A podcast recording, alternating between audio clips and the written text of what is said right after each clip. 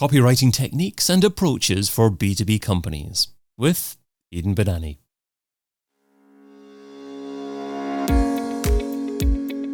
The Strategic Marketing Show is brought to you by Insights for Professionals, providing access to the latest industry insights from trusted brands, all in a customized, tailored experience. Find out more over at insightsforprofessionals.com. Hey, it's David.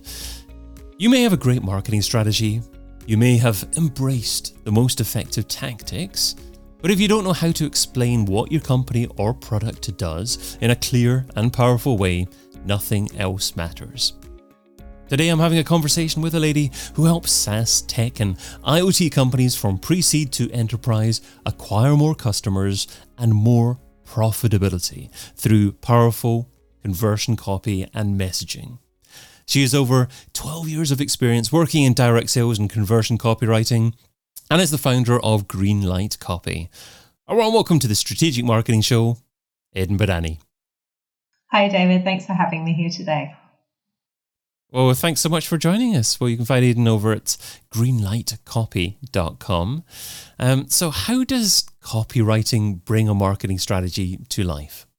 So, great question uh, to kick this off with. So, the where market where copywriting really ties into marketing is again, it's copywriting is a copy is an interface between what we have to between our marketing strategy and then what the users actually experience, what their experience is of that marketing strategy.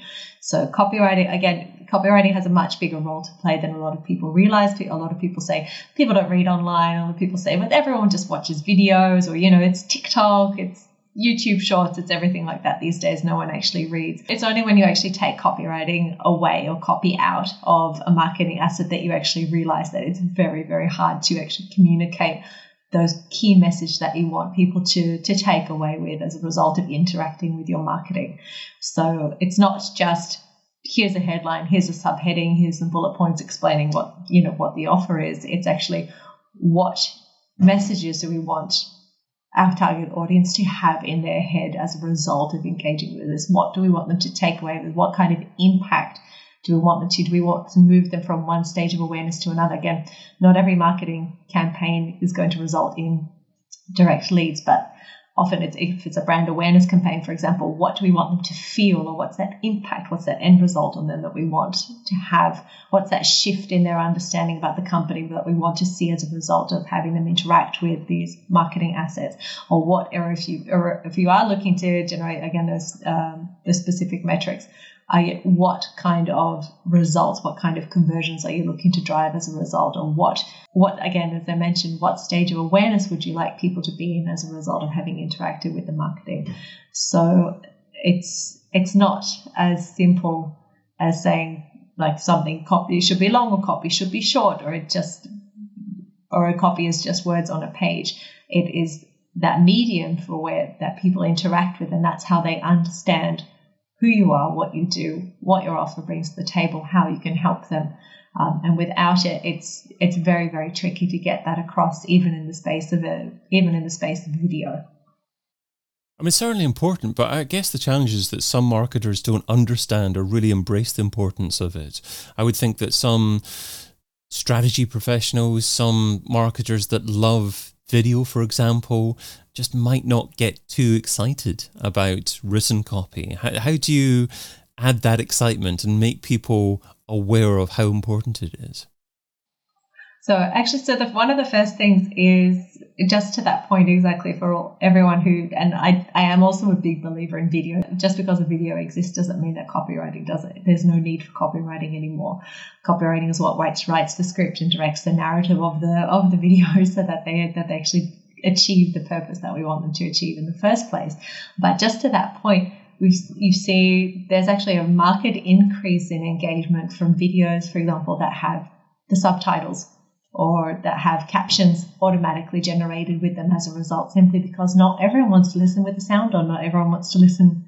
You know, people like to read as much as they do like to watch at the same time. So that's actually something that's really interesting. So if you think that the copywriting doesn't actually matter, try pushing out a video, one with subtitles, you know, one with captions, one without, and usually the engagement on the without with captions is much much higher because people are actually reading and making sure that they're grasping the full context of the video or what or the messages that are being shared while they're actually watching the people talk at the same time. So to to answer that, I'd say look at all, all we need to do is actually look at what's like currently happening in the world. I mean, with the availability of so many different devices, so many different platforms, so many different avenues for connection and communication with our customers, people at this point in time they are so they're so fragmented. Their their ability their attention spans are very much fragmented. They're easily distractible. They've got 3001 things happening in their lives simultaneously, not just even in the content that they're viewing on these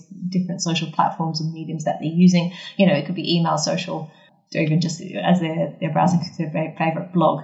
They've got so many different distractions and things happening at the same point in time, and they've got things that are happening in their life in general that are happening in the background as a whole, aside for these five minutes that they're now browsing social. So you have to have that understanding of what of how you're able to connect with them in the shortest possible amount of time. And creative messages are great and they can deliver a big impact but they take a lot of time for people to process.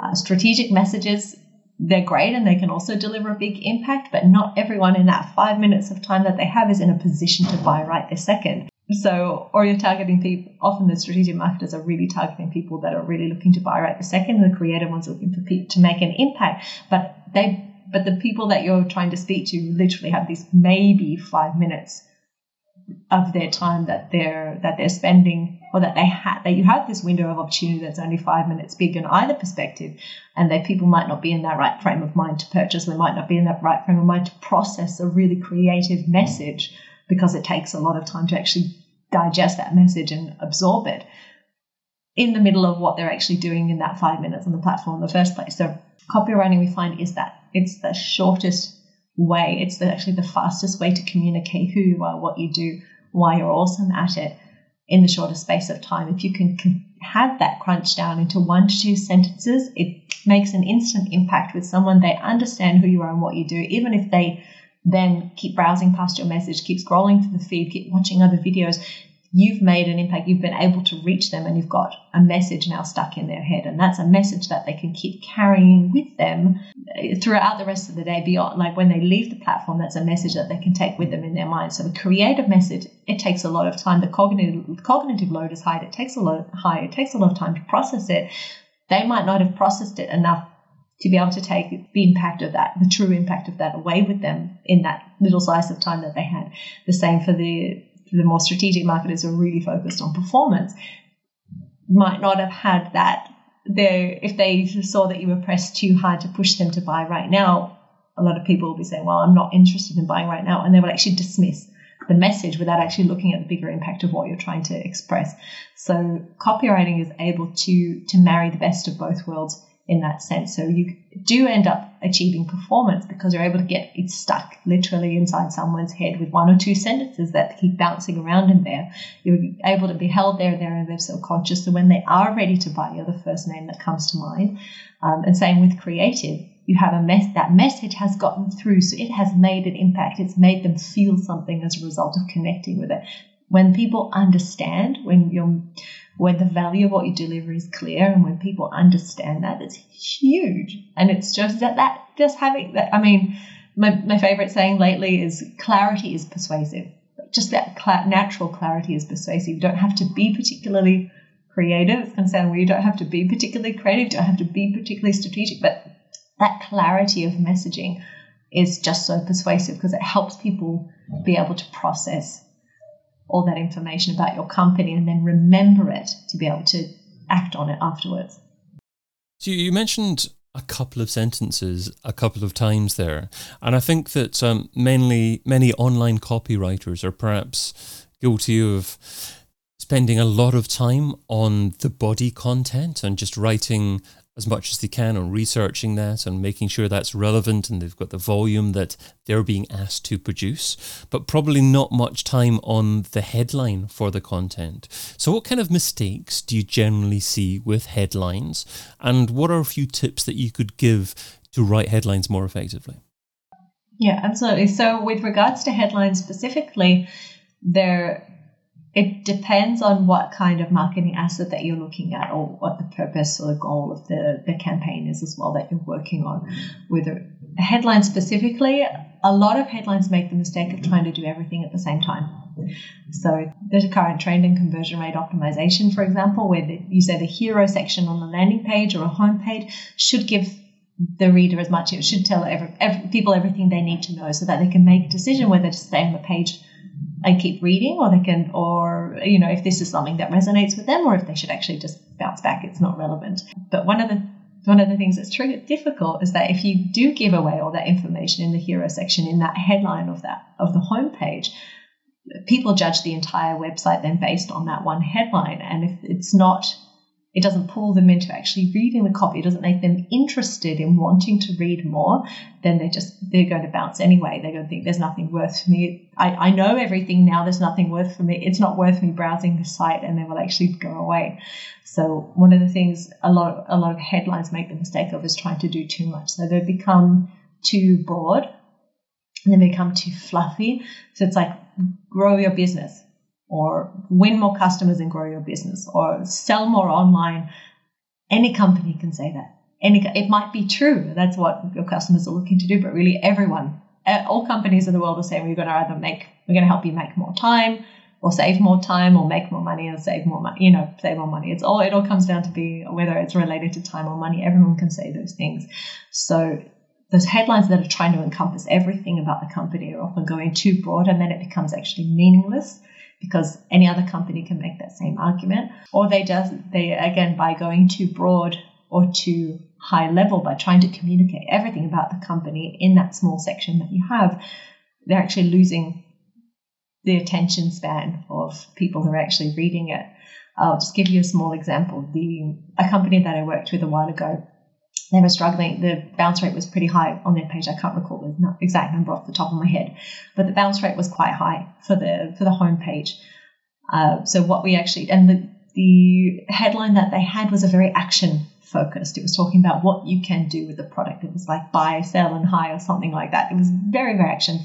Three to five to six words. It fit all the headline requirements, but people weren't staying on the page to actually read any of the other copy. So what we actually changed, simply changed the headline to was there's a better way to work with contractors. That's it. Like literally that's what we changed. So there, there's a better ways. We didn't actually say and then the subheading actually expanded a little bit on that, but it still did it gave more context, but it didn't give all the juiciest bits of information away. Simply gave them enough to understand what we're talking about here and what's the problem that the product is solving and the and we didn't make any other changes on the page, and they, the the CMO actually implemented those changes in the meantime, and the it cut the bounce rate in half, and it doubled the scroll depth, and it uh, pretty much doubled the time on page as well that people were actually reading. So it's simple a matter of making sure that the headline was actually pulling people into reading the copy. Like there is something interesting for you to discover here, rather than just saying trying to give them all the information up front it's again, it's like with a sales pitch. When someone goes with a sales pitch, they don't start rattling off a long laundry list of benefits of the product. People just loot. They, it's too much for them to process. They actually lose focus, and then the sale of it. You know, the pitch often ends with a with the customer saying, "I'll think about it," and they go away. And it's the same thing with the you know the hero sections or with these headlines. I'll think, okay, it sounds good. I'll think about it, and people go away rather than trying to pull them in gently, saying, look, this is something that we think is really, you know, this is something interesting. There's something waiting for you to discover here. I love your example there. There's a better way to work with contractors. A really nice headline. You can just imagine it's it's playing to someone's challenge that they're actually having at the moment, but but not providing the answer. So people do have to scroll down and actually find what the answer is and engage with your page a little bit more. What I'm thinking though from that particular headline is it may make you on a collision course with SEOs. Do you ever butt head with SEOs to actually come up with um, content, and um, and if so, how do you deal with that? Yeah, absolutely. Great question. So, a lot of the good SEOs that I've worked with lately, they've uh, they've been telling me to make sure that the page is first designed for conversion that the pages are converted first. Actually, with the Google's helpful content update that was released recently, that is the whole focus of SEO pages. So it's not just if it has the right terms on the pages or the right number of term, long, you know, short tail keywords, long tail keywords, the right num- repeated the right number of times. It's not a numbers game anymore. It's can the user find the, the information that they're looking for? Is the page engaging for them? So that's that's a and that's a huge indicator for Google in terms of how relevant that content actually is. So it's not just did we hit the right keywords, it's did we hit the right keywords plus is the page actually designed for a good user experience. So there, and there are creative ways that you can you can still work on hitting those keywords even if it's not in the H1 or if it's in subheading and throughout the rest of the page. There are things, for example, um, what we call eyebrow copy. So you'll see it sometimes you go on website websites, there'll be a big headline, but there'll be a tiny, tiny strip of a couple of words just above the above the headline. So it might have a couple of keywords in there. So you still get some keywords in the hero section, um, or you make sure that the keywords that you're looking for are in the uh, are in the alt text of the image, or that they're actually in the subheading or something like that. There are many different uses of copy, and one significant use of copy for B2B marketers is email. So, do you have any thoughts on what you see as good practice and not so good practice in copywriting for the medium of email? Yeah, uh, so great, and that's that's really a great point. The biggest thing that I find with email is it again it depends on the type of email. For example, a cold email that you send that marketing is helping uh, create for their SDRs, for their sales development reps to send out is very different to nurturing campaigns that customers are sending or even the email regular email newsletters that they might be sending out to their to their list. The one so there's a couple, there's a couple of different things at play. For example, in the first example with uh, with cold emails, a lot of people try to sell in the cold emails, but the cold emails should be looking as opening the door to a conversation. You can't really force a sale, especially the higher up the price of the, the product, what it is that you're selling. You know, the higher the ticket price climbs, the more difficult, you know, the longer the sales cycle is going to be anyway. So cold email should be looking at opening the door to a conversation rather than trying to sell immediately. Likewise for, um, for email newsletters and for nurturing emails that people might be sending. For nurturing emails, for example, if someone signed up for, for an ebook or opted into a webinar and you want to try and nurture them into a lead, that's I would take the same approach, for example, as a cold email. You want to open the door to a conversation, not overwhelm them with information or make people feel like they're being spammed. Again, it comes down to this idea of how much time does someone actually have to read process their emails. You know, how many emails sit in their promotions tab unopened? How many, you know, how many emails did actually get a chance to to read and go through in depth? You have to try and reach to a person. The emails that get responded to are ones that are opening the door to a conversation, ones that ask a question that is going to prompt that they're going to want to answer as a result. The general email copy um, for like newsletters and things like that, it's just a matter of making sure that what you're sending is really relevant to them is really helpful to them. Um, I was interviewing once a VP of marketing for another client who was a digital marketing agency. I asked her, where do you go to get news and information from? You know, do you have email, you know, email newsletter that you follow? Do you have blogs that you like to visit or anything like that? And she said, I just ask a friend. She said, I don't have time. I sign up for webinars that I don't attend to. I download ebooks that I don't read.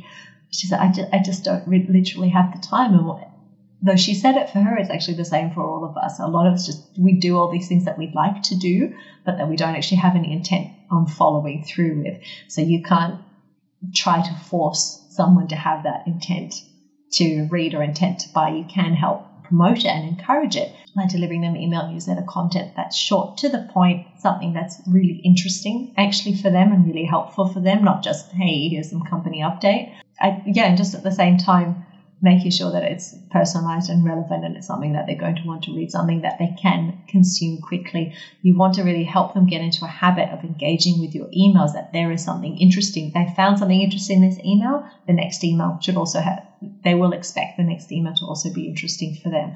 So try to figure out what matters to them the most and then make the emails about that rather than just what the company is doing at this point in time. That you know, there's all sorts of creative ways people can work through that. I saw someone uh, in a Slack group the other day. They said they mentioned they did something very, very with uh, roped into the holiday season. So instead of encouraging people to so to encourage people to answer a survey that they wanted their their email list to respond to, they did it, and you were able to make a donation, or they had like a secret Santa or something else going on. So some people would get a prize, and so they made they tied it in. They made it actually fun and engaging instead of just saying we we put the survey out. You know, we'd like you to answer it.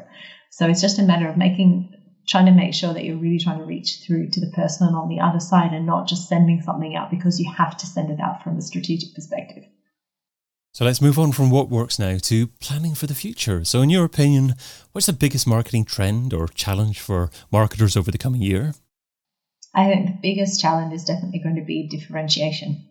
It's so because right now what what has happened as a result of a lot of conversion rate optimization or even copywriting best practices is that a lot of companies are starting to sound the same the comp- the, the space in the competition you know the space in uh, is getting more crowded especially for example if you look at SaaS or Martech or anything you know any of these companies the spaces are getting more crowded online spaces are getting more crowded even though there are still multiple channels and places for people to market everything is so much more noisy and so much more crowded.